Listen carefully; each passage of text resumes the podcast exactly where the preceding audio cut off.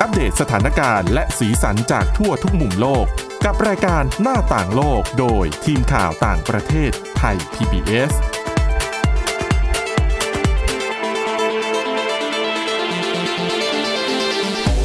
สวัสดีค่ะ ต้อนรับคุณผู้ฟังเข้าสู่รายการหน้าต่างโลกนะคะ อัปเดตเรื่องราวทั้งสถานการณ์และสีสัน จากทั่วทุกมุมโลกกับทีมข่าวต่างประเทศไทย PBS นะคะ ติดตามฟังกัน เช่นเคย ผ่านทางพอดแคสต์ ค้นหาคำว่าหน้าต่างโลกหรือว่าเว็บไซต์ www.thaipbspodcast.com นะคะ วันนี้อยู่กับคุณอาทิตย์สุมนต์เรืองรัตน์สุนทรและดิฉันวินิษฐาจิตกรีค่ะ สวัสดีค่ะ วันนี้เรามีเรื่องเกี่ยวกับเหตุการณ์ที่เกิดขึ้นในสัปดาห์นี้นะคะ ก็เป็นอีกเหตุการณ์หนึ่งที่เรียกว่า สะเทือนขวัญทั้งในสหรัฐอเมริกา และก็ต้องยอมรับว่าเป็นกระแสข่าวไปทั่วโลกเหมือนกันกับ เหตุกราดยิงที่โรงเรียนประถมศึกษาในรัฐเทนเนสซีของสหรัฐนะคะ น่าเสียใจที่กลับกลายเป็นว่า เป็นเหตุสะเทือนขวัญที่เกิดขึ้นอยู่บ่อยครั้งด้วยกันเดี๋ยวเราจะมาคุยเรื่องนี้กันนะคะ แต่ว่าก่อนอื่นมีเรื่องน่าสนใจจากประเทศในเอเชียตะวันออกอย่างที่ญี่ปุ่น ค่ะ ซึ่งทราบกันดีอยู่แล้วว่ามีขนบธรรมเนียมของการทำงานที่ค่อนข้างจะเคร่ง เรียกว่าคนเนี่ยขยันทำงานกันเป็นอย่างยิ่ง ค่ะ แล้วจะให้ลางานเนี่ยยาก แต่ว่าตอนนี้มีนโยบายใหม่เขาบอกว่าเขาจะผลักดันให้ผู้ชาย ให้ใช้สิทธิ์ลาเลี้ยงดูบุตรให้ได้เยอะๆเหรอ ใช่ค่ะ คือเมื่อไม่นานมานี้นะคะ ฟูมิโอะ คิชิดะ นายกรัฐมนตรีญี่ปุ่น เขาออกมาเปิดเผยนโยบายนี้ ก็คือจะพยายามให้การสนับสนุนเด็กอะค่ะ ค่ะ ให้สำหรับการเลี้ยงดูบุตรนะคะ แล้วก็จะพยายามผลักดันให้ผู้ชายเนี่ย ใช้สิทธิ์ลาเลี้ยงดูบุตร ให้เพิ่มขึ้นจากปัจจุบัน คือปัจจุบันอยู่ที่ 14%แต่เขาจะผลักดันให้เป็น 50%ภายในปี 2025 ค่ะ แล้วก็จะให้เพิ่มขึ้นเป็น 85%ภายในปี 2030 นะคะ ซึ่งก็เพื่อเพิ่มความยืดหยุ่นในการทำงาน แล้วก็ในการเลี้ยงลูกสำหรับผู้หญิงด้วยนะคะ แล้วอาจจะเป็นส่งผลต่อเนื่องไปถึงการเพิ่มอัตราการเกิดในประเทศ ค่ะ ซึ่งก็อย่างที่ทราบกันนะคะ ญี่ปุ่นก็เป็นประเทศที่มีอัตราการเกิด คือเป็นหนึ่งในประเทศที่มีอัตราการเกิดต่ำที่สุดนะคะ แล้วก็ยังเป็นสังคมผู้สูงอายุด้วย ค่ะ นะคะซึ่งร่างกฎหมายนี้นะคะเพิ่งผ่านจะอ่าผ่านมาตั้งแต่ปี 2021 แล้วนะคะ ก็คือเขาจะให้สิทธิ์ผู้ชายอะค่ะ ใช้สิทธิ์ลาเลี้ยงดูบุตรได้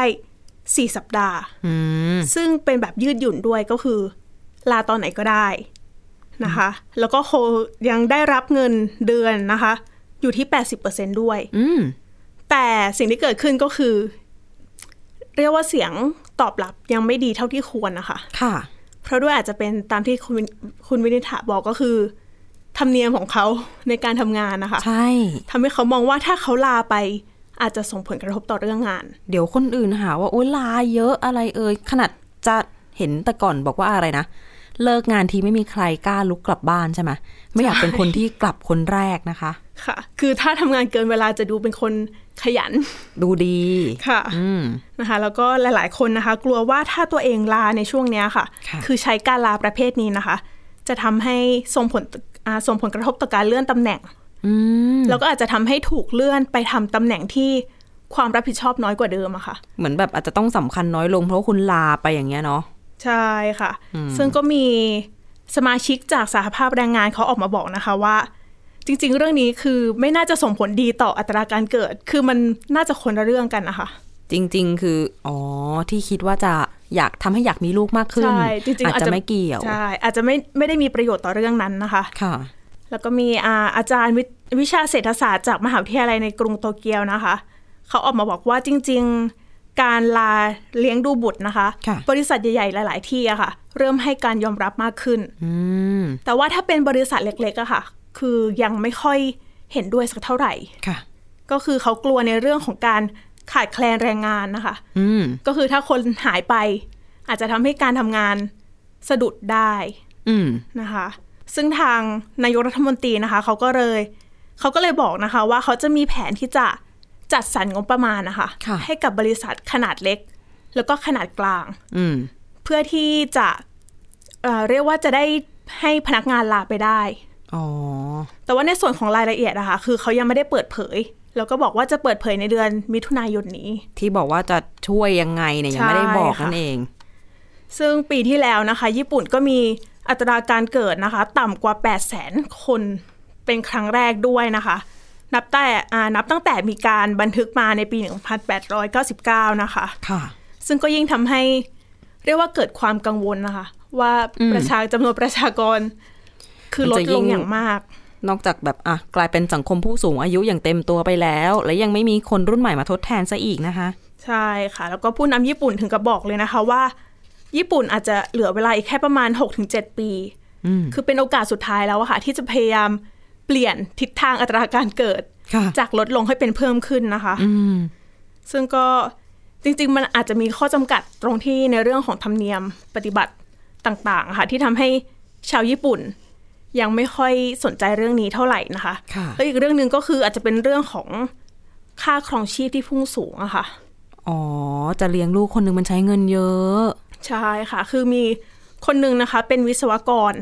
ทำงานอยู่ในโตเกียวนะคะ แต่ว่าเขาอยู่ในโยโกฮาม่าเขาก็บอกว่าตอนนี้ยังอาศัยอยู่กับพ่อแม่อยู่เลย อืม แล้วก็มีแผนจะแต่งงานด้วยนะคะ แต่ว่าคิดว่าถ้าแต่งแล้ว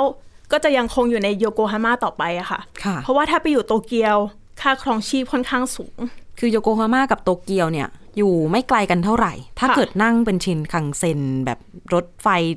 ความเร็วสูง ดิฉันว่าน่าจะไม่กี่นาที ไม่ถึงชั่วโมงแน่ๆ มันก็ไม่ต่างจากเราที่อยู่ชานเมืองแล้วเข้าไปทำงานในเมืองอะเนาะ ใช่ ค่าครองชีพมันถูกกว่าบ้านก็ถูกกว่า ค่ะ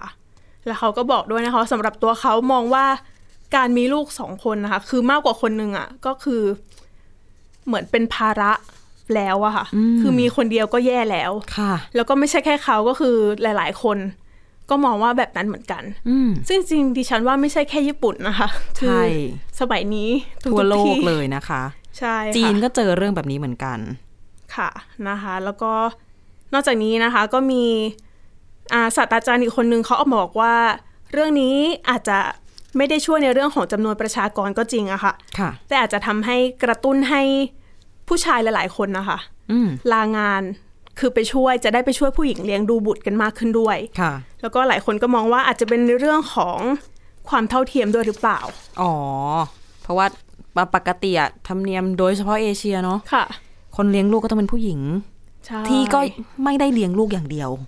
ทำงานนอกบ้านก็ต้องทำ ใช่ เพราะถ้าบ้านไหนที่ผู้หญิงจะเลี้ยงลูกได้อย่างเดียวเลย แล้วเป็นแม่บ้านอย่างเดียว โอ้ ก็ต้องมีฐานะดี ค่ะ มากพอสมควรคุณผู้ชายน่าจะต้องหาเงินได้ เยอะมากๆนะคะสำหรับสำหรับเอ่อเลี้ยงดูอย่างน้อยก็สามชีวิตแล้วเนาะตัวเองภรรยาแล้วก็ลูก โดยที่ภรรยาไม่ต้องทำงาน ซึ่งน่าจะหาได้ยากละ ค่ะ แต่ถ้าที่ไทยนี่ถ้าสิทธิ์ลาคลอดของผู้หญิงนี่กี่วันนะคะ ดิฉันเข้าใจว่าอย่างน้อยสามเดือนไหมอะหรือว่ามากกว่านั้นไม่ได้ติดตามนโยบายในส่วนนี้เหมือนกันนะคะ แต่ว่าจะสังเกตว่าพี่ๆหลายๆท่านก็หายไปนานอยู่ ค่ะ เพราะว่าเดี๋ยวนี้อ่ะหนึ่งอย่างก็คือหลาย ๆ คนก็จะนิยมให้ความสำคัญกับเรื่องของการแบบให้ลูกได้กินนมแม่อะพูดง่ายๆแต่ว่าก็ยังเห็นที่แบบพี่ ๆเขาเอาเครื่องปั๊มนมพกมาที่ทำงานด้วยแบบเนี้ยเนาะ ค่ะ เพราะว่าน้อง ๆ หลาย ๆ คนก็ไม่ได้ดื่มนมแม่แค่แบบไม่กี่เดือนแรกนะก็ยาวไปเป็นปีมันก็มีเหมือนกัน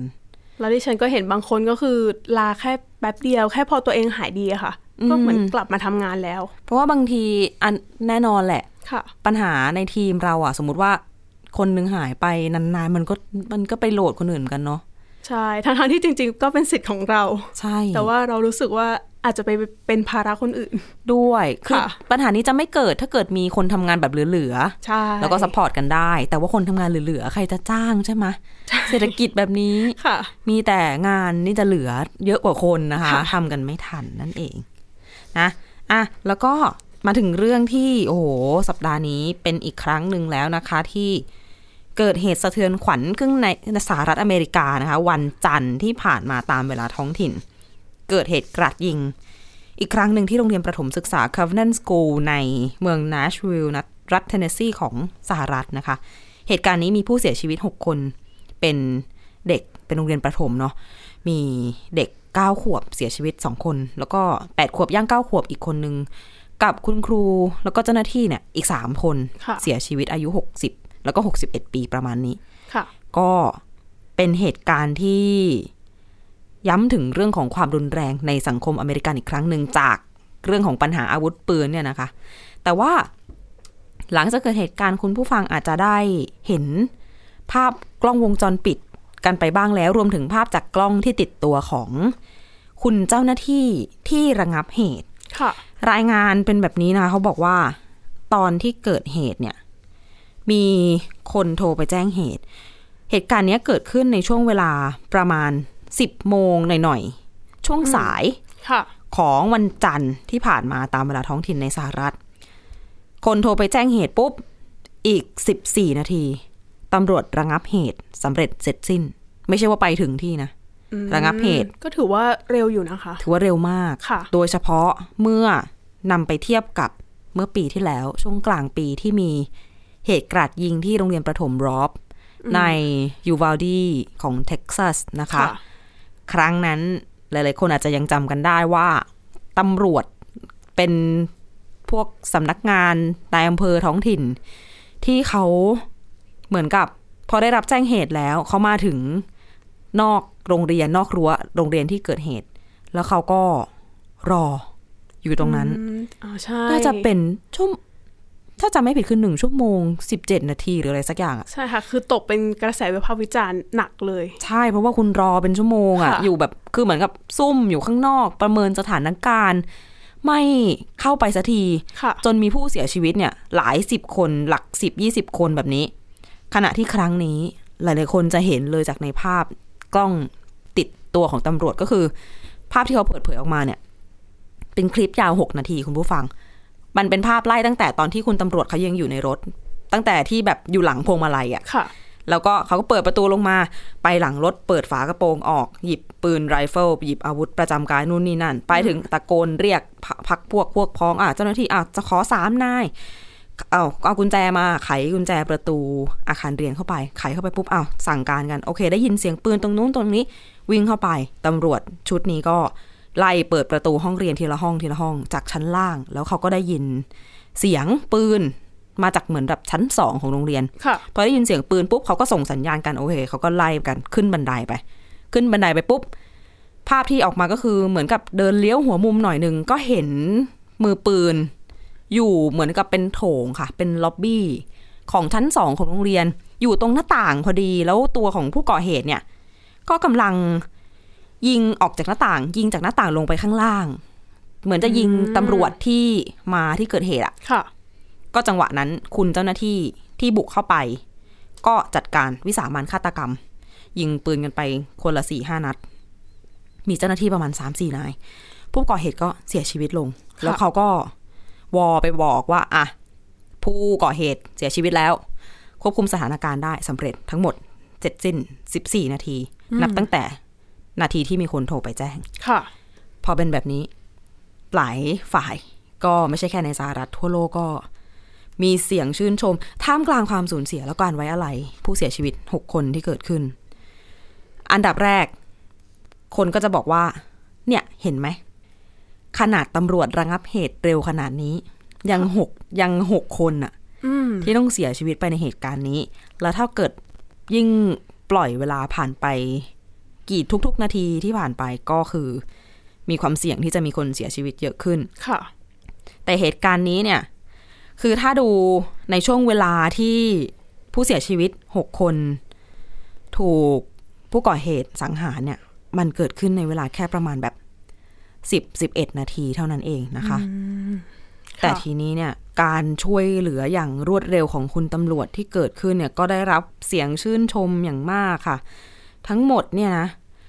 การรับมือการเข้าไปสั่งการการตะโกนแสดงตัวอะไรต่างๆ เวลาเข้าไปในโรงเรียนเนี่ย เรียกว่า โอ้โห เป็นมุมที่กลับกันกับที่ยูว l ลดี้ทำให้มีผู้เชี่ยวชาญออกมาบอกว่าถ้าประเมินในมุมของอ่าอย่างมีคนหนึ่งเป็นครูฝึกตำรวจ ค่ะ เขาก็บอกว่าจากภาพที่เห็นทั้งหมด หรือจากเหตุการณ์ที่ดิฉันเล่าให้คุณผู้ฟังฟัง ก็คือ เป็นสถานการณ์ที่เรียกว่าร้ายแรงขั้นสุดเป็นความกดดันถึงขีดสุด แต่ว่าเจ้าหน้าที่ที่เข้าไประงับเหตุเนี่ยทำได้ดีแบบเกินคาดมาก ๆ และนี่ถือเป็นตัวอย่างของการระงับเหตุในลักษณะนี้ ค่ะ ที่สามารถเป็นแบบอย่างให้ที่อื่น ๆทำตามได้ ค่ะ หรือว่าเขาได้บทเรียนมาจากครั้งที่แล้วอะค่ะ ดิฉัน คือหลาย ว่า ๆครั้งที่ผ่านมา ดิฉันว่ามีส่วน เพราะ ค่ะ กระแสครั้งที่แล้วมันแรงมากจริง ๆ อืม เพราะถ้ายังฉันถ้าถ้าย้อนไปเข้าใจว่าตัวของผู้บัญชาการที่ต้องบังคับบัญชาหน่วยที่ไประงับเหตุที่ยูวลดีเนี่ย ค่ะ โดนสอบแล้วน่าจะโดนอะไรสักอย่าง แล้วมีเจ้าหน้าที่ตำรวจคือเหมือนที่เท็กซัสเขามีเรื่องของการใช้อาวุธปืนที่ค่อนข้างจะเสรีใช่ไหมคะ ค่ะ เขาก็เลยจะมีเหมือนเป็นตำรวจประจำโรงเรียน อืม ที่คอยแบบอยู่ที่โรงเรียนอยู่แล้ว เพื่อจะดูเรื่องความปลอดภัยในภาพรวม ค่ะ อันเนี้ยเข้าใจว่าโดนปลด อืม อืม ส่วนคนที่เหลือที่ไปทำงานแล้วที่ไปหน้างานแล้วช้า ก็โดนสอบโดนอะไร ดิฉันว่า ค่ะ ยังจะยังไม่จบด้วยซ้ำอะเรื่องที่ยังสอบกันอยู่อะแต่เออ ถามว่ามีส่วนไหม เป็นเราถ้าเราทำหน้าที่เป็นผู้พิทักษ์สันติราษฎร์เราก็เก็บมาคิด แล้วก็เก็บมาปรับปรุงการทำงานเหมือนกันนะ ค่ะ อาจจะช่วยในเรื่องของการตัดสินใจ ว่า จริง ถ้าเกิดเหตุแบบนี้ควรที่จะลงมือเลย ใช่ค่ะ แล้วก็เอาจริง ๆ คือหน้างานเนี่ยก็ได้ข้อมูลที่เป็นประโยชน์จากคนแถวนั้นได้ด้วยเหมือนกันนะ ค่ะ เหมือนกับว่าก่อนที่ตำรวจจะบุกเข้าไปอ่ะก็มีเป็นน่าจะเป็นเจ้าหน้าที่ฝ่ายประชาสัมพันธ์ของโรงเรียนมั้งเขามายืนรอด้านนอกแล้ว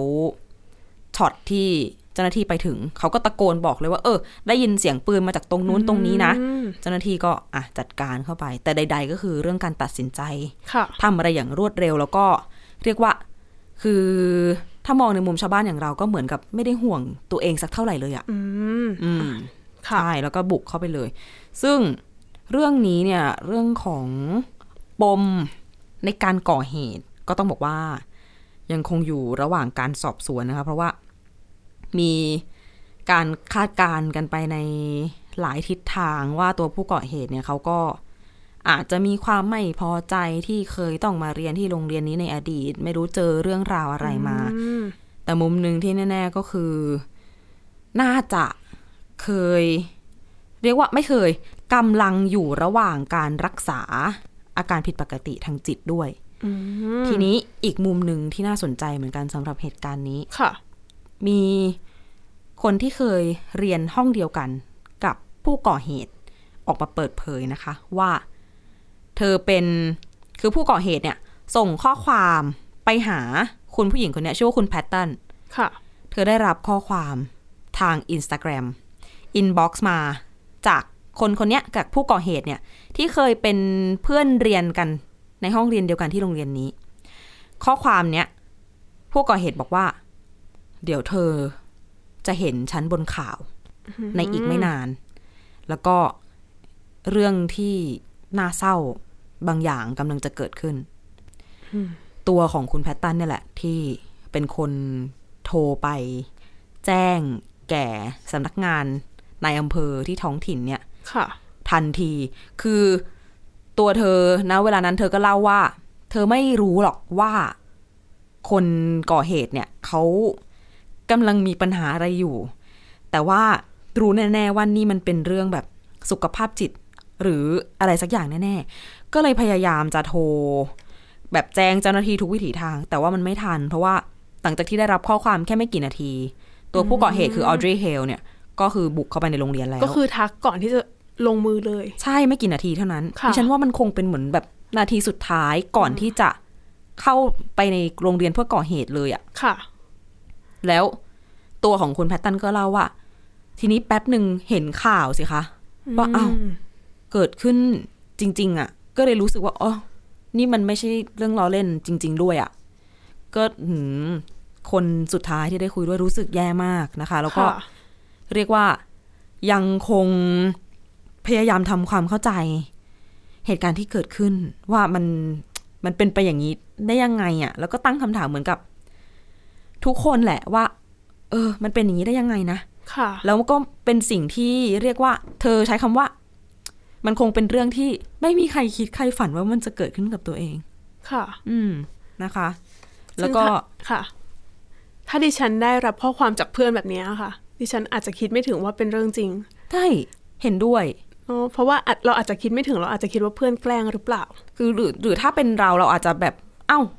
จะเห็นในข่าวทำไมมีอะไรเหรอแบบ อาจจะเป็นห่วงเขาในเชิงของบุคคลเฉยๆอะ อืม ไม่ได้คิดไปไกลถึงขนาดว่ามันจะเกิดเหตุร้ายอะไรขึ้น หรือว่าอาจจะเต็มที่ก็ เอ้ยหรือว่าเพื่อนกำลังแบบคิดสั้นหรือเปล่า อืม เพื่อนอยู่ที่ไหนฉันต้องไปไปหาเขาฉันต้องส่ง พ่อแม่หรือใครก็ตามไปหาที่อยู่เขา ค่ะ แต่จะไม่ได้คิดถึงขนาดว่าแบบ มันจะเป็นเหตุที่สร้างความสูญเสียแก่สาธารณชนขนาดนี้ ค่ะ อีกด้านหนึ่งค่ะ คุณผู้ฟัง แม้ว่าเหตุกระดาษยิงตามโรงเรียน จะสร้างความสูญเสียในสหรัฐมาแบบต่อเนื่องเนาะ ค่ะ เรื่อยๆเรื่อยๆข่าวแบบนี้เราเจอกันบ่อยมาก ครั้งนี้เนี่ย ถ้าดูสถิติสำหรับปี 2023 นี่เป็นเหตุกระดาษยิง ครั้งที่ 131 แล้วนะคะ ของปี 2023 นี้ตอนนี้เพิ่งจะ 3 เดือน ครบ 3 เดือนของปีนี้ ค่ะ ผ่านมาเนี่ยอ่ะ90 กว่าวันนะปีเนี้ย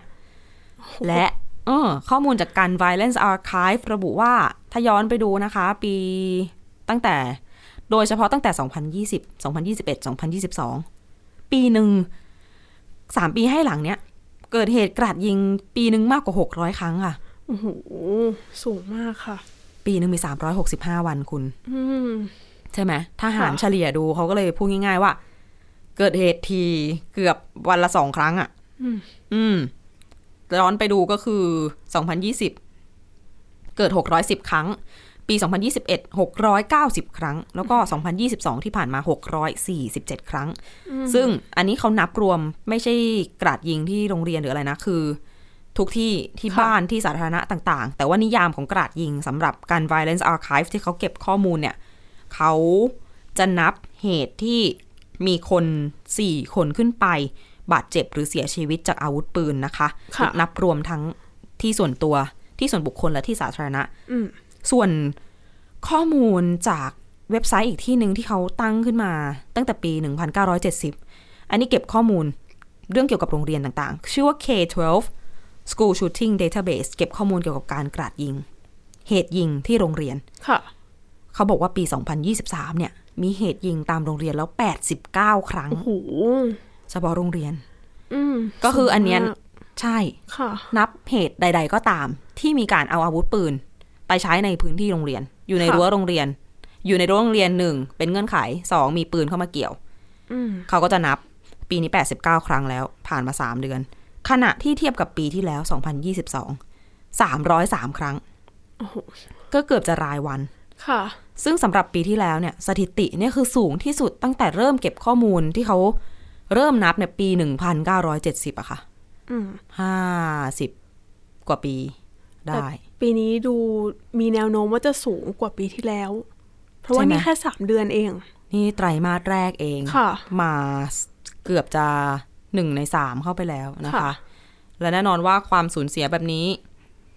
อีกครั้งหนึ่งเช่นกัน ก็ต้องนำมาซึ่งเสียงเรียกร้องเกี่ยวกับการกระชับ เรื่องของกฎหมายอาวุธปืนต่างๆ โจไบเดนก็เป็นคนหนึ่งผู้นำสหรัฐเป็นคนที่ ตัวเขาเองเขาก็พูดว่าเขาทำเรื่องเนี้ยมาตั้งแต่นู่นนะคะสามสิบกว่าปีมาได้แล้ว ที่พยายามจะผลักดันเรื่องของกฎหมาย ควบคุมอาวุธปืนให้มากขึ้น ซึ่งไบเดนเองเนี่ยก็เรียกร้องนะคะให้ทางรัฐสภาสหรัฐ ทั้งสภาสูงทั้งสภาล่างเนี่ยคือต้องเดินหน้าเรื่องนี้ ค่ะ เพราะจริง ๆ แล้วไบเดนเองเนี่ย เขาบอกว่าในขอบเขตอำนาจของเขาในฐานะประธานาธิบดีอ่ะเขาไปสุดแล้ว อืม ที่เขาจะผลักดันเรื่องนี้ ค่ะ ซึ่งจริงๆ มันเป็นเรื่องของสภานะคะตามระบอบกฎหมายต่างๆ คนจะผ่านกฎหมายก็ต้องเป็นสภาเนาะ ค่ะ แต่ที่น่าตกใจนิดนึง จริง ๆ อาจจะอ่ะอาจจะไม่น่าตกใจก็ได้ ขอถอนคำพูด ค่ะ เพราะว่าก็เป็นเรื่องของขั้วการเมืองอยู่แล้วอ่าหลังจากที่เกิดเหตุนี้นะคะ มีเป็นสสจาก Republican ที่เทนเนสซีนั่นแหละ เขาบอกว่าเออไม่มีนโยบายที่จะแก้ไขมาตรการหรือว่ากฎหมายควบคุมอาวุธปืนแต่อย่างใด เพราะเขามองว่ามันไม่ใช่สาเหตุ คือคุมอาวุธปืนให้มากขึ้น ไม่ได้แปลว่าจะไม่เกิดเหตุแบบนี้มากขึ้น แล้วก็ตัวของสสที่พูดแบบเนี้ยเขาบอกว่าตัวเขาเองนะ วิธีการแก้ปัญหาการปกป้องชีวิตลูกตัวเอง คือการโฮมสกูลการให้ลูกเรียนที่บ้านนี่ฉันอ่านนี่ฉันก็ อืม ไม่มีคอมเมนต์ค่ะ ก็ตกใจอยู่ว่าอืมแต่ว่าจริงๆก็เป็นจุดยืนของทางริพับลิกันมานานแสนนานแล้วนะคะ ใช่ค่ะ อืมเนี่ยแหละนะ เก็บมาเล่าให้คุณผู้ฟังฟังกันจริงรายละเอียดเรื่องนี้ยังมีอีกเยอะนะคะ แล้วก็ ค่ะ เป็นเรื่องที่เราพูดกันซ้ำแล้วซ้ำเล่าอย่างน้อยก็พูดกัน